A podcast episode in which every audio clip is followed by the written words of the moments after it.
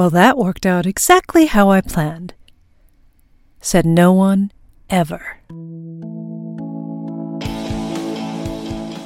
I Feel Awful Chronicles of Leadership, a micro podcast brought to you by leadership coaches Juanita Malano Para, Christine Sachs, and Katharina Schneegas.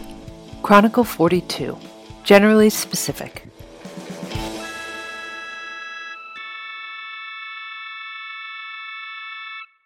Have you noticed how often people describe things in very general terms? Something's hard, something's easy, something's good, something's bad.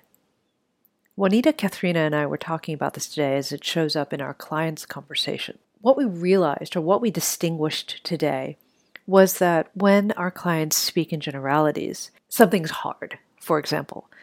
The natural or a natural outcome of that is that our clients then get into a conversation of when something's hard, I can't. And that is an immediate stop to possibility, productivity, any creative thinking that's outside the box.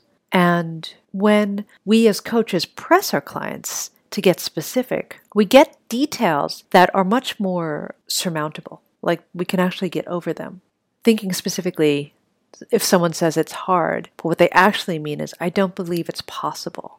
And if it's, I don't believe it's possible, you can work with that you can work with what conditions made the opposing forces seem impossible when they come together versus something's just hard. And I don't know how to get over it because it's hard. There's nothing really tangible to grasp. So, in the era of COVID, remote working, social, political, racial contexts, you might consider the degree to which the generalizations are part of what makes the challenges and the uncertainty more difficult. I was about to say harder. How funny is that? And what would be what would become available or possible if you could break down the generalization into specific bite-sized chunks that you could resolve? Call to action. Number 1. Notice when you use generalities and how that stops you. Number 2. Drill down.